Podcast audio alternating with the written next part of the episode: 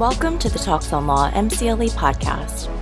Interviews with leading attorneys, professors, and judges on important and thought-provoking legal topics. And now for the interview. Professor, I'd love to talk quickly about duty to retreat. I'm sure we could have a whole sit-down uh, for a whole hour on this topic, but what is the duty to retreat? And, and perhaps we could give a couple of different examples of states' responses to it. The first thing to recognize is that there is not a duty to retreat before using non-deadly force. No jurisdiction says if somebody's threatening to punch you that you need to run away instead of stopping them by using force against them. Now, that traces back to what's been called the true man doctrine, which theorists are often critical of because it sounds like this very testosterone-laden, manly men stand up for themselves kind of view. But other scholars say this actually traces to the view from Sir Matthew Hale that it's about innocent men. So the idea of a true man is an innocent man, and the idea that right should not give way to wrong. So if in fact you're lawfully where you're entitled to be, you shouldn't have to leave that place rather than use at least non-deadly force. So there's no duty to retreat for non-deadly force. And there's also no duty to retreat within your home. So within your castle, the castle doctrine, if somebody attacks you, you do not have to run out of your house. You get to stay and defend yourself. And so that just leaves the question whether or not you need to retreat before using deadly force outside of your home. There, still, you only have this duty if you can do so with complete safety. So if turning and running away is going to actually make you more vulnerable to attack, you are not required to retreat. But you may not use deadly force if, in fact, you can retreat with complete safety. And then the, the thing that, of course, amends that is stand your ground laws. So there's no duty to retreat for non-deadly force. There's no duty to retreat in your home. The only place where you have to retreat is before you escalate to deadly force outside the home. Right. That's correct. Assuming that your jurisdiction does not have a stand your ground law, because what the effect of stand your ground is to say you also don't have a duty to retreat before using deadly force. The stand your ground rules seem to have a very strong emotional response, whether you're for or against them. Maybe you could quickly explain what do they actually permit that other states don't? What's important about stand your ground laws is that sometimes we think that it's a complete abandonment of proportionality and necessity. And I think it's important to recognize that that's wrong. So it is still true that if someone comes at me with a knife and I have the opportunity to either punch them or shoot them, that stand your ground jurisdictions will require me to punch them. I'm not allowed to use force that isn't necessary. I'm also not allowed to use force that is disproportionate. So if someone comes at me to punch me, I am not allowed to stand my ground and use deadly force. So we still have proportionality and necessity at work, except for the fact that we remove the requirement that defendants are required to run away if they can retreat with complete safety. And one thing that I pursued in my work is that in many ways that makes citizens quite like law enforcement, because law enforcement is also governed by proportionality and necessity requirements, but law enforcement does not have to retreat. And although we now value de-escalation in, in many different ways in policing, you can also understand why you wouldn't want police to run away when faced with culpable assailants, that you would want them to be able to stand their ground. And that's effectively what we're doing, is we're turning citizens into law enforcement with our stand your ground provisions. Yeah, and I imagine people would have varying opinions of whether or not that is wise or appropriate. I think that's exactly right. One thing that we're starting to recognize that we haven't recognized before is that every state has citizens arrest laws. And the impact of citizens' arrest laws are extremely broad compared to stand your ground. So stand your ground is actually more rhetorical because it's practically redundant with many of the ways that citizens are already entitled to use force in many jurisdictions. They are already allowed to go out in the name of the state and use force against their fellow citizens. In some jurisdictions, that's going to include deadly force. And they can use force in response to everything from felonies to misdemeanors to, in some jurisdictions, breaching the peace. One case held that breaching the peace was when the person who was ultimately arrested cursed at the defendant. And the argument was that when you curse at someone, that is breaching the peace, and therefore the defendant acted appropriately in executing a citizen's arrest. Wow. So we actually have these incredibly broad laws on our books that are allowing citizens not just to stand their ground when they're defending themselves, but to actually go on the offense and arrest and use force in the name of the state. And I actually think we should be more focused on that. This seems incredibly difficult for, you know, running the math in your head. If you have a right to defend yourself, someone else has some perceived or real right to use force against you as a temporary officer. I can imagine those coming into tension, especially if someone is confused or overly vigilant. This is a nightmare on the ground, right? Because you're going to have the possibility for so many mistakes. One person thinks that what they're doing is a completely legitimate citizen's watch. The other person thinks that what they're doing is being stalked and attacked. Where we go with this when we're authorizing citizens to do more than say, you're attacking me with unlawful force, but I'm actually allowed to proactively come to the problem, proactively seek it out, because I'm allowed to then enforce the law in the state's name, it's going to create tremendous ambiguity for, for the average citizen to figure out what they're permitted to do, what they're not permitted to do, and what they're actually responding to. And a case that shows this, that has captivated the country in recent times, is the Ahmaud Arbery case. Perhaps we could use that as a as an example to talk through self-defense in the face of citizens' arrest. Absolutely. So when uh, Travis McMichael and his father and neighbor see someone, and they then decide, right, they see Ahmaud Arbery running, and they then decide that they are going to execute a citizen's arrest. Now, their account was that there had been previous felonies in the neighborhood, although that was disputed by the prosecution because uh, many of these alleged crimes had never been reported. But their claim, of course, is we're going to act in the name of the state. We were going to arrest him, and therefore we were using lawful force so that when Arbery sees these men pointing guns at him, it's not, they say, unlawful force. They're not the initial aggressors, is their claim, because they are legitimately entitled to engage in this behavior. Now, it turns out the judge ruled that that's not what Georgia law says, that in fact, they were not engaged in a legitimate citizen's arrest. Of course, this went to the jury to decide, but it ultimately turned on the question of what the citizen's arrest provision permitted. And the judge said that it had to be a felony that was committed uh, within their presence or their knowledge.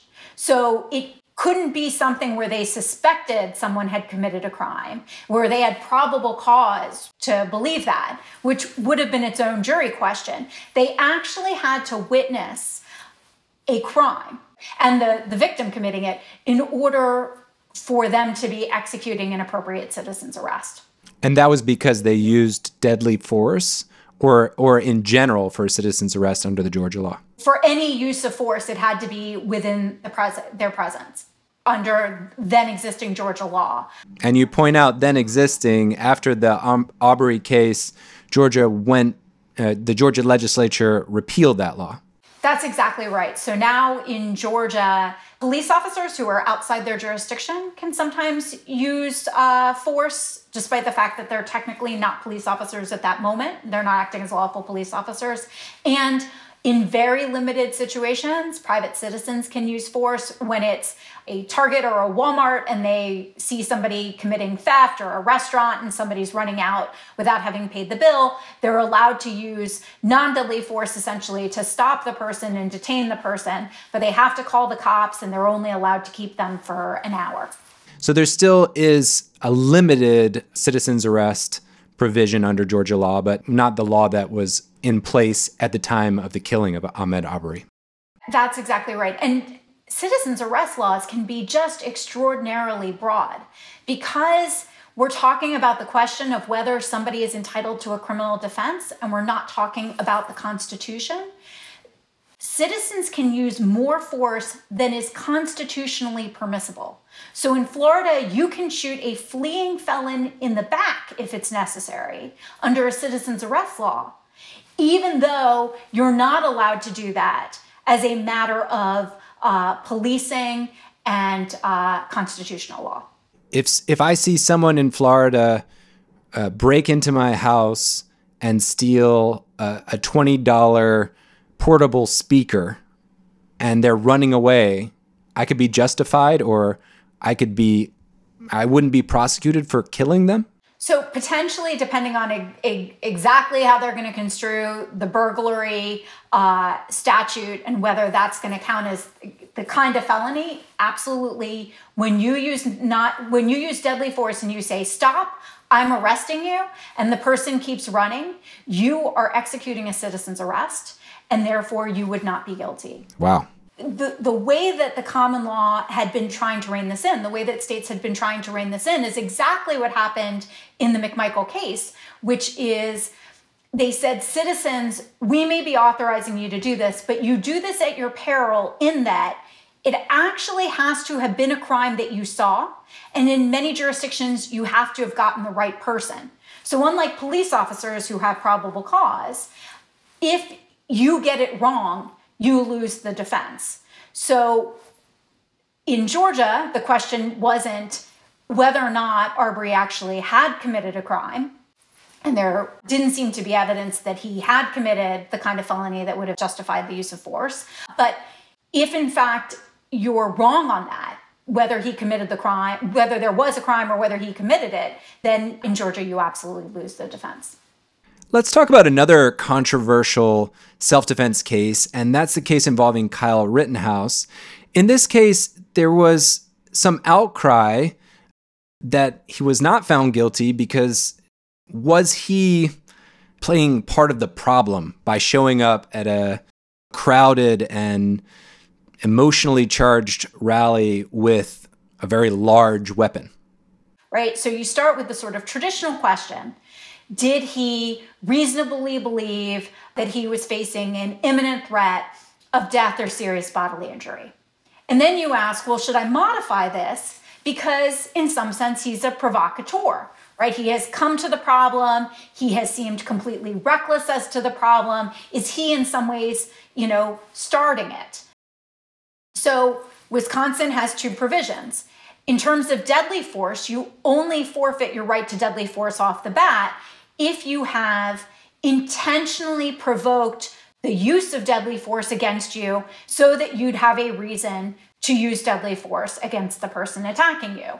And it doesn't seem as though there's a lot of evidence that he was absolutely looking to shoot someone that day and was intentionally provoking Rosenbaum in an effort, therefore, to be able to kill him. So then you look at how the sort of non-deadly force structure works, which is you can forfeit the right to non-deadly force if you more generally know that you're provoking people, which you could argue he did. But if the person responds with deadly force, you regain your defensive right if you retreat. So even though generally in Wisconsin there may be stand your ground laws, the way that this functioned was, well, there's self-defense, well, he loses it because he's the provocateur. He doesn't lose it as the provocateur because you only lose it as to non-deadly force, and he retreated to the utmost, and therefore he's allowed to use deadly force. And where that then leaves you is with that same initial jury question, which is, did he reasonably believe he was facing an imminent threat of unlawful force. And one thing that's crucial here is to recognize that every state in the United States places the burden on the state to disprove self-defense beyond a reasonable doubt. So he didn't have to convince the jury by preponderance of the evidence that he reasonably believed it. Instead, the state had to convince the jury beyond a reasonable doubt that the elements of self-defense were not met. You also mentioned earlier that the provocateur provision, I suppose, is actually quite difficult to show. And I imagine it would be even more difficult now with states' robust gun protection laws or gun carrying laws. It may be, in fact, difficult to show that carrying a gun would be provocation under any circumstance. So that's absolutely right. So one thing that I would love to see states do, and that one thing I've written on, is that provocation should be broadened so that it's a recklessness standard. So instead of asking the question, did you intentionally provoke deadly force against you? It should be, did you consciously disregard the substantial and unjustifiable risk that you are provoking force against you? So you'd lose non-deadly for provoking non-deadly. You'd lose deadly force, the right to use deadly force for provoking deadly force. But even that test is going to have the question about, well, when are you behaving unjustifiably? And that's going to lead us to questions like, well, what are you allowed to do? Are you allowed to carry a gun? Are you allowed to engage in citizen's arrest? Because if you're allowed to do those things, then it doesn't count as impermissible provocation. Certainly carrying a, a weapon of the power and capability that we're talking about in this case certainly escalates things quickly, both in terms of perceived threat to others and the perceived threat to the individual as well, because the fact that he's carrying a gun may make him a target. That's absolutely right. Other people are going to see it, they're going to be nervous, and then you get claims like Rittenhouse's that Rosenbaum was reaching for my gun. And so you brought the very weapon that you're now claiming you needed to use to prevent it from being used against you. And that's ultimately going to turn on how we think, pe- when we think people are allowed to carry weapons in public, and given the risk that, in fact, they can be used against their owners. Whether or not you think the law should be updated in Wisconsin, or whether or not Kyle Rittenhouse may have broken certain rules or laws in transporting the gun, do you think the jury got the self-defense question correct? I think it's very hard to say whether the jury got the self-defense question right or wrong. I think that it was absolutely a jury question. And I think given the burden of proof, I don't think that we can condemn this jury verdict as wholly outside the facts, right? Crucially, the state has to disprove self-defense beyond a reasonable doubt. So the jury has the question, did Kyle Rittenhouse reasonably believe that Rosenbaum was going to kill him? He was running, he was reaching in that direction. And so if you stop thinking about how much sort of Kyle Rittenhouse created this situation and imagine just some wholly innocent person plopped down in that situation and what would have been in his head at that moment. And then again, remember, the state has to disprove self-defense beyond a reasonable doubt. Then there's got to be space for jury verdicts on each side. I think that if the jury had convicted, there would have been room for them to do that, and there was room for them to acquit here.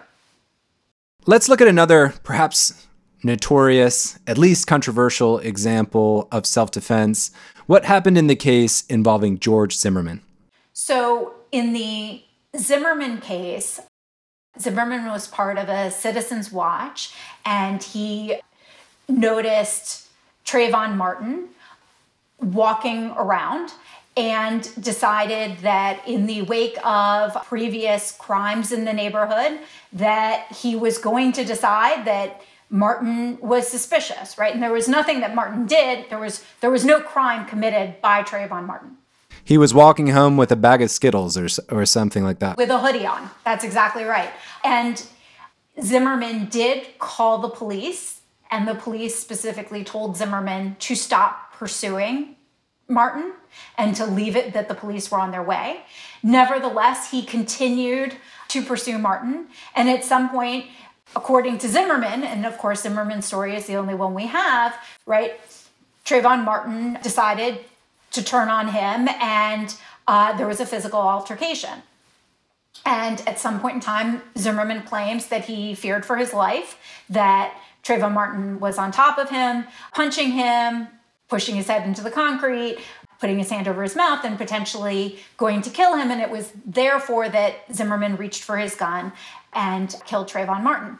And there are some really important takeaways to this case. I mean, the first is that it was often spoken of as a stand your ground case. And it's not a stand your ground case, because at the moment that Zimmerman used deadly force, there was no question that on his theory or on his argument, he couldn't safely retreat. So this isn't a case where he could have used something else or not, or run away. That's not the problem. The problem is, again, that someone seems to be picking a fight. And the question then becomes, should there have been a provocation instruction, a provocateur initial aggressor instruction, that Zimmerman lost his right to self-defense because he essentially started this fight by stalking Trayvon Martin? Now, the way that the defense presented Florida law to the judge was, look, this is going to be reversible error under our jurisprudence. There has to be a threat of force or, or, or there has to be force or a threat of force. So really an initial aggressor kind of question, not a provocateur question. And the judge said, you're right, be, just walking behind someone isn't a threat of force. Now, one thing to say is the judge maybe gets that wrong, because the question is, did Trayvon Martin perceive that to be a threat of force? But the other thing to recognize again is that separate and apart from being an initial aggressor, you can provoke the fight without being the first to attack. So the question is, what business did Zimmerman have engaging in this behavior where he was essentially stalking Trayvon Martin, chasing him down at that time? And if he's the one who provoked it, then he should lose defensive rights. Now, of course, the one wrinkle to that is, if we adopted the Ferzan view that let's look at this as recklessness, did Zimmerman consciously disregard the substantial and unjustifiable risk, right, that he was starting the fight, that he was starting an affray or a deadly affray? Zimmerman would then respond, well, I'm part of a neighborhood watch. I'm engaging in the same kind of citizen's arrest behavior that we're seeing all over the place. And that's why it's so crucial that we limit citizen's arrest, because for so long as citizens are allowed to go on the offense, then they no longer are forfeiting their defensive rights when they behave the way Zimmerman did. Now, Zimmerman was told, stay in the car. So he should have lost his defensive rights. He shouldn't have thought he could continue to go after Martin. But we are creating tremendous ambiguity here when we have stopped telling citizens to act in self-defense and told citizens that they're allowed to proactively search out criminals.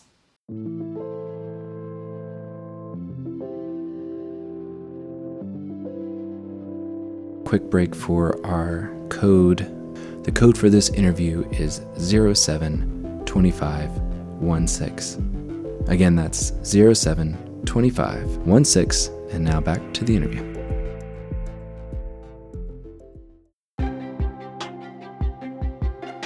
And before we leave that case, what what did the jury determine, or how was it resolved? So he was found not guilty.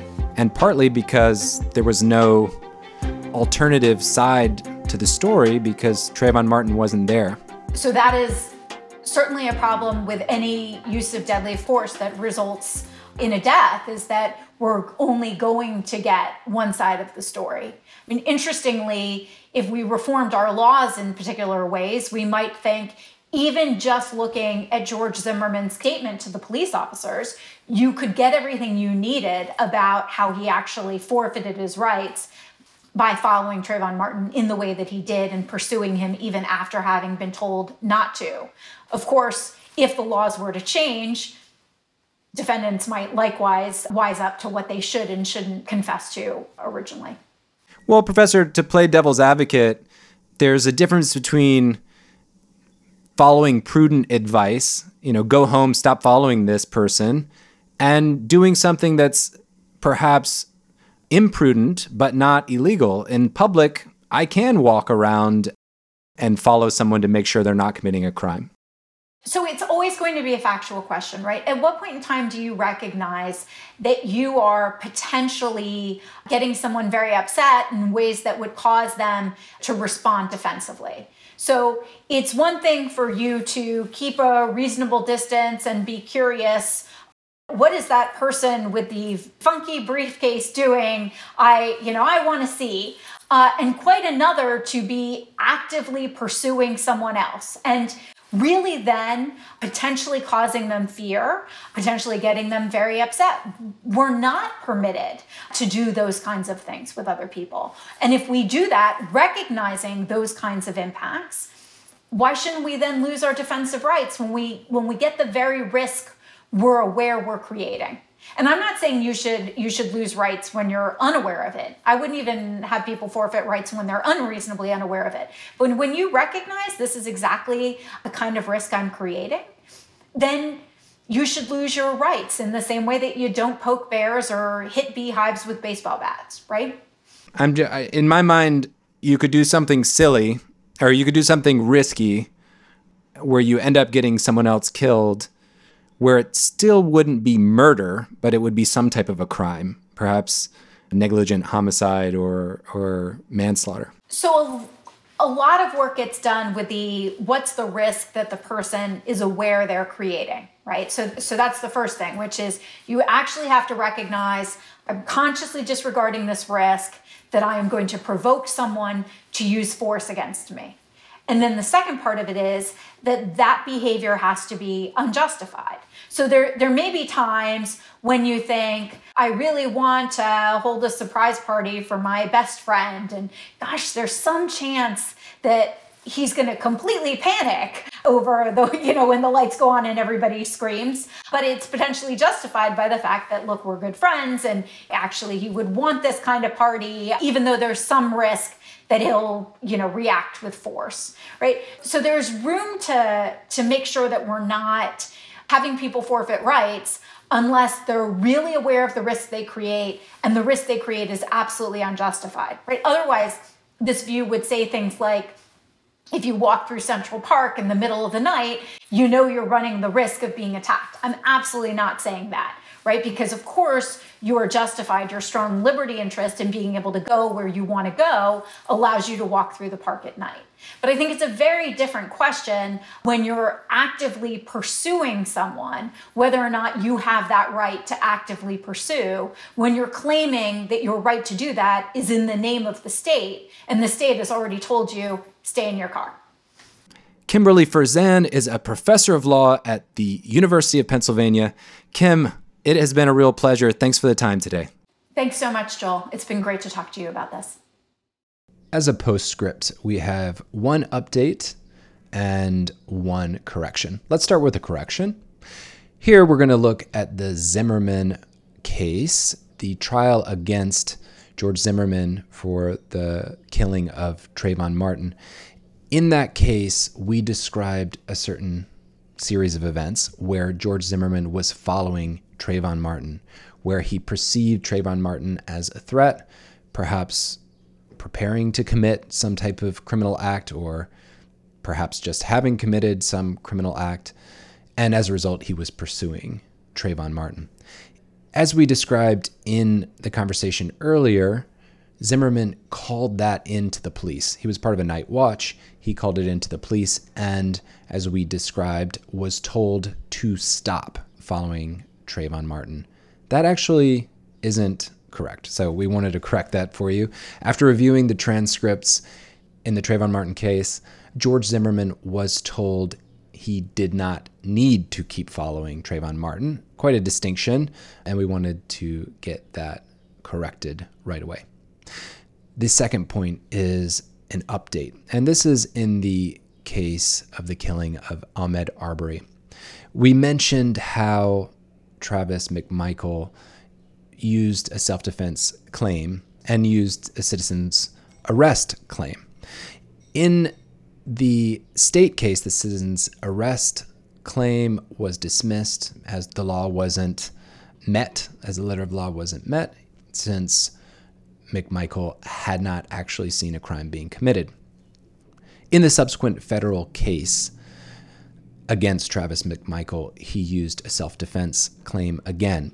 This one was a bit similar to what we saw in the Rittenhouse case, actually, where Kyle Rittenhouse was fleeing from individuals who were attempting to to stop him, to take away his gun, and at that point, he fired on one of those individuals.